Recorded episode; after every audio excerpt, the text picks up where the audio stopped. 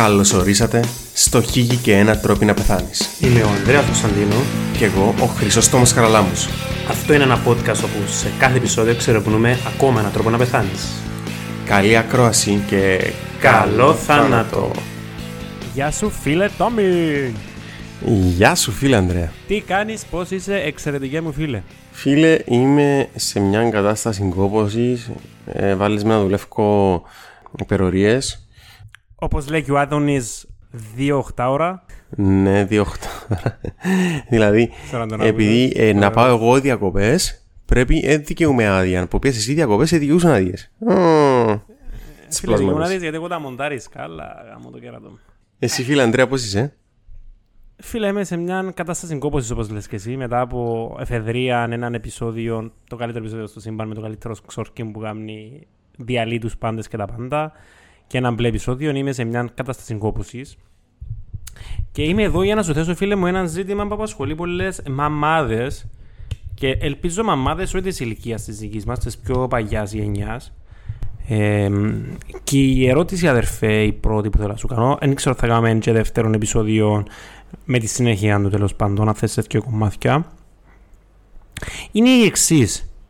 Τι είναι τα αντιβιωτικά, πότε τα χρησιμοποιούμε, πότε δεν τα χρησιμοποιούμε, τι κάνουν στην ουσία τους τα αντιβιωτικά και αν πρέπει να ποτίζω το κοπελί μου με το που ανεβάζει πυρετό. Οκ, φίλε Ανδρέα. Πολύ σημαντικό ερώτημα και θα σου απαντήσω αμέσως τώρα. Τι είναι τα αντιβιωτικά; Αντιβιωτικά είναι ουσιαστικά φάρμακα τα οποία ε, δρούν ενάντια σε μικροοργανισμούς αλλά όχι όλους τους μικροοργανισμούς, συγκεκριμένα ενάντια στα βακτήρια. Επομένως, πάμε και στο επόμενο ερώτημα που χρησιμοποιούνται. Δεν κάνουν για τους ιούς. δεν κάμνει για τους ιούς, δεν κάμνει για τους μύκητες. Επομένως, όχι μόνο δεν κάμνει για τους μύκητες, συγκεκριμένα για τους μύκητες, η λήψη αντιβιωτικών είναι προδιαθετικός παραγόντας για λίμωξη από μύκητες. Γιατί τα βακτήρια, η φυσιολογική χλωρίδα που έχουμε όλοι πάνω μας, ανεξαιρέτως, τόσο μέσα μας όσο και στο δέρμα μας όσο και παντού, ουσιαστικά Όσο και στη καταστελεί μασχάλη τους μας. μύκητες. Παντού. Και πότε τα διούμε. Όχι, με τον πρώτον πυρετό, ρε φι- φίλε Αντρέα, δεν διούμε αντιβιωτικά. Μπορεί να είναι γενής λίμωξη, μπορεί να είναι αυτοάνωσον, μπορεί να είναι χτύπα ξύλο καρκίνος. Μπορεί να υπάρχουν πάρα πολλές αιτίες πυρετού. Νομίζω να κατάσταση που εννοούσα διούμε, εννοώ μια μάμα πότε διά μόνη της αντιβιωτικά. Ναι, ε, ισχύει και για τη μάμα, ναι. Εν είναι το ποτέ Εν η έχουμε. απάντηση για τη μάμα. Α, για μόνη της, όχι, εννοείται. Μόνη της ποτέ. Πρώτα απ' όλα, ε, εκτός που το ότι πολλά πιθανόν να είναι ιογενεί λίμωξη που είναι και πιο συχνές, επομένως δεν χρειάζεται το μωρό να λάβει αντιβιωτικά για μια ιογενή λίμωξη, γιατί όπως και στην περίπτωση ε, των βιταμινών, καταλήγει να είναι Ακριβό κατούρι. ακριβών κατούν. Βέβαια, δεν είναι μόνο στην περίπτωση των αντιβιωτικών, δεν είναι μόνο ακριβ- ακριβό κατούριμα, γιατί η λήψη αντιβιωτικών εννοείται ότι σκοτώνει πέραν των βλαβερών αν υπάρχουν βακτηρίων και των ε, βακτηρίων της ε, χλωρίδας η οποία μπορεί να προκαλέσει και διαταραχές. Γιατί τα βακτήρια στη χλωρίδα μας έχουν ε, πολλά σημαντικούς ρόλους. Όπως παραδείγματος στην- στον πεπτικό, στο πεπτικό σύστημα βοηθούν στην πέψη, βοηθούν βοηθούν στη διατήρηση τη- του ανοσιακού συστήματος κρατώντας το σε μια φάση ετοιμότητας. Στον κόλπο διατηρούν το pH σε σωστά επίπεδα η φυσιολογική χλωρίδα του βακτηρίου είναι απαραίτητη όμως εκτός που το ότι ε, μπορεί να είναι άχρηστη μια αντιβίωση μπορεί να είναι και βλαβερή γιατί, γιατί τα αντιβιωτικά κυρίως οι, τα συχνότερα χρησιμοποιούμενα η κατηγορία των πενιλικινών και οι κεφαλοσπορινών έχουν συχνά προκαλούν και αλλεργικά συμπτώματα. Επομένως, η λήψη αντιβιωτικών έτσι στο random μπορεί να σου προκαλέσει αλλεργία, μπο- η οποία μπορεί να είναι και απειλητική για τη ζωή, να φτάσει στα. Δηλαδή μπορεί να έχεις αλλεργία και να μην το ξέρεις και να το ανακαλύψεις ανάποδα. Ναι. Ε, Επομένως, να φτάσεις και σημείο αναφυλακτικού σοκ. Δεύτερον, το να λάβεις που μόνος σου μπορεί να είναι κάτι πολλά σοβαρό και το να λάβεις αντιβιωτικά και να προσπαθήσεις να το θεραπεύσεις μόνος σου μπορεί να είναι απειλητικό για τη ζωή γιατί η κατάσταση σου είναι πολλά σοβαρή. Εντάξει, μιλώ για ένα βιχαλούιν. Αν ένα βιχαλούιν μπορεί να έχει υπηρετούν το μωρό και βιχηλίο, να του δώσει ένα αντιπηρετικό, να το περάσει ο βήχα. Ε, πέραν κάποιων συγκεκριμένων περιπτώσεων ιών, για τους πλήστους δεν έχουμε κάποια συγκεκριμένη θεραπεία. Και δεν χρειάζεται ο οργανισμός κάποια συγκεκριμένη θεραπεία.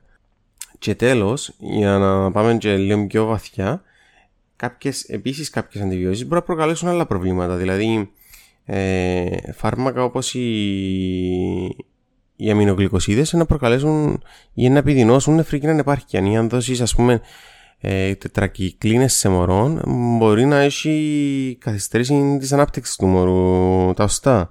Κάθε αντιβίωση έχει, όπως και όλα τα φάρμακα, έχουν κάποιες αντεδείξεις, έχουν κάποιες ανεπιθυμητές ενέργειες, γι' αυτό με διάτε αντιβιωτικά χωρίς να συμβουλευτείτε το γιατρό σας. Η δεύτερη ερώτηση, φίλε Τόμι, είναι η εξής.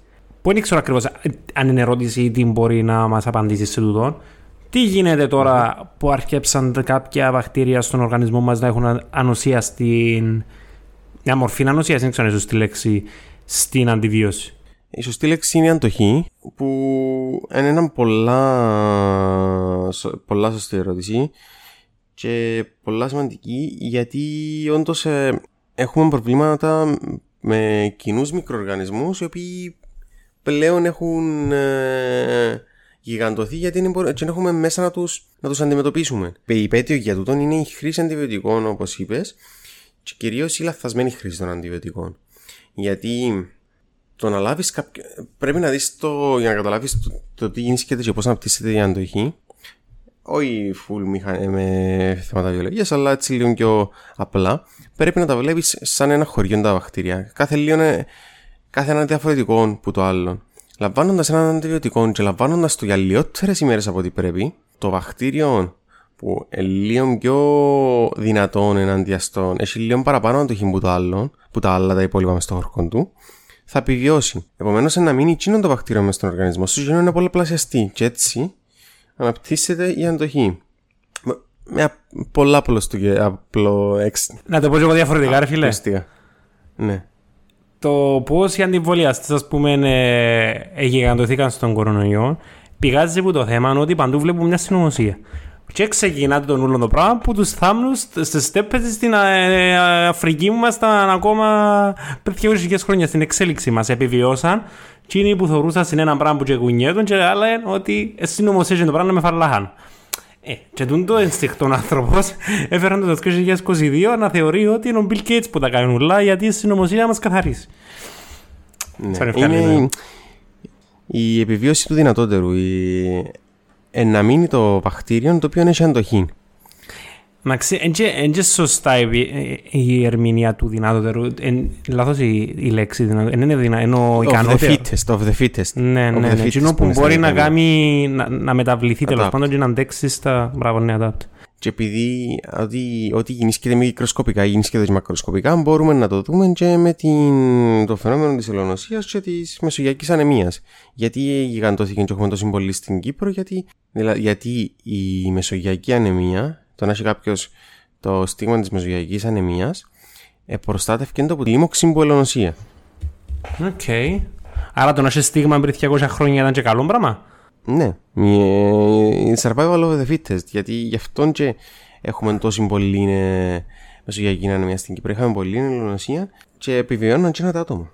Και ψιλοπαντρευκούμασταν τους συγγενείς μας μάλλον, ψιλοκάμουν κοπέλους και τους συγγενείς. Εντάξει, τούτο είναι ανάγκη να το λαλούμε τούτο. Χρειάζεται να το λαλούμε τούτο, είναι ότι προστατεύει μας. Οκ, ε, έχουμε κάτι άλλο να πούμε αδερφέ για το φίλο μας των αντιβιωτικών. Να πούμε επίσης ότι δεν ευθύνονται μόνο ε, οι γιατροί και οι, και οι μανάς που διούσαν τα μόρια αντιβιωτικά.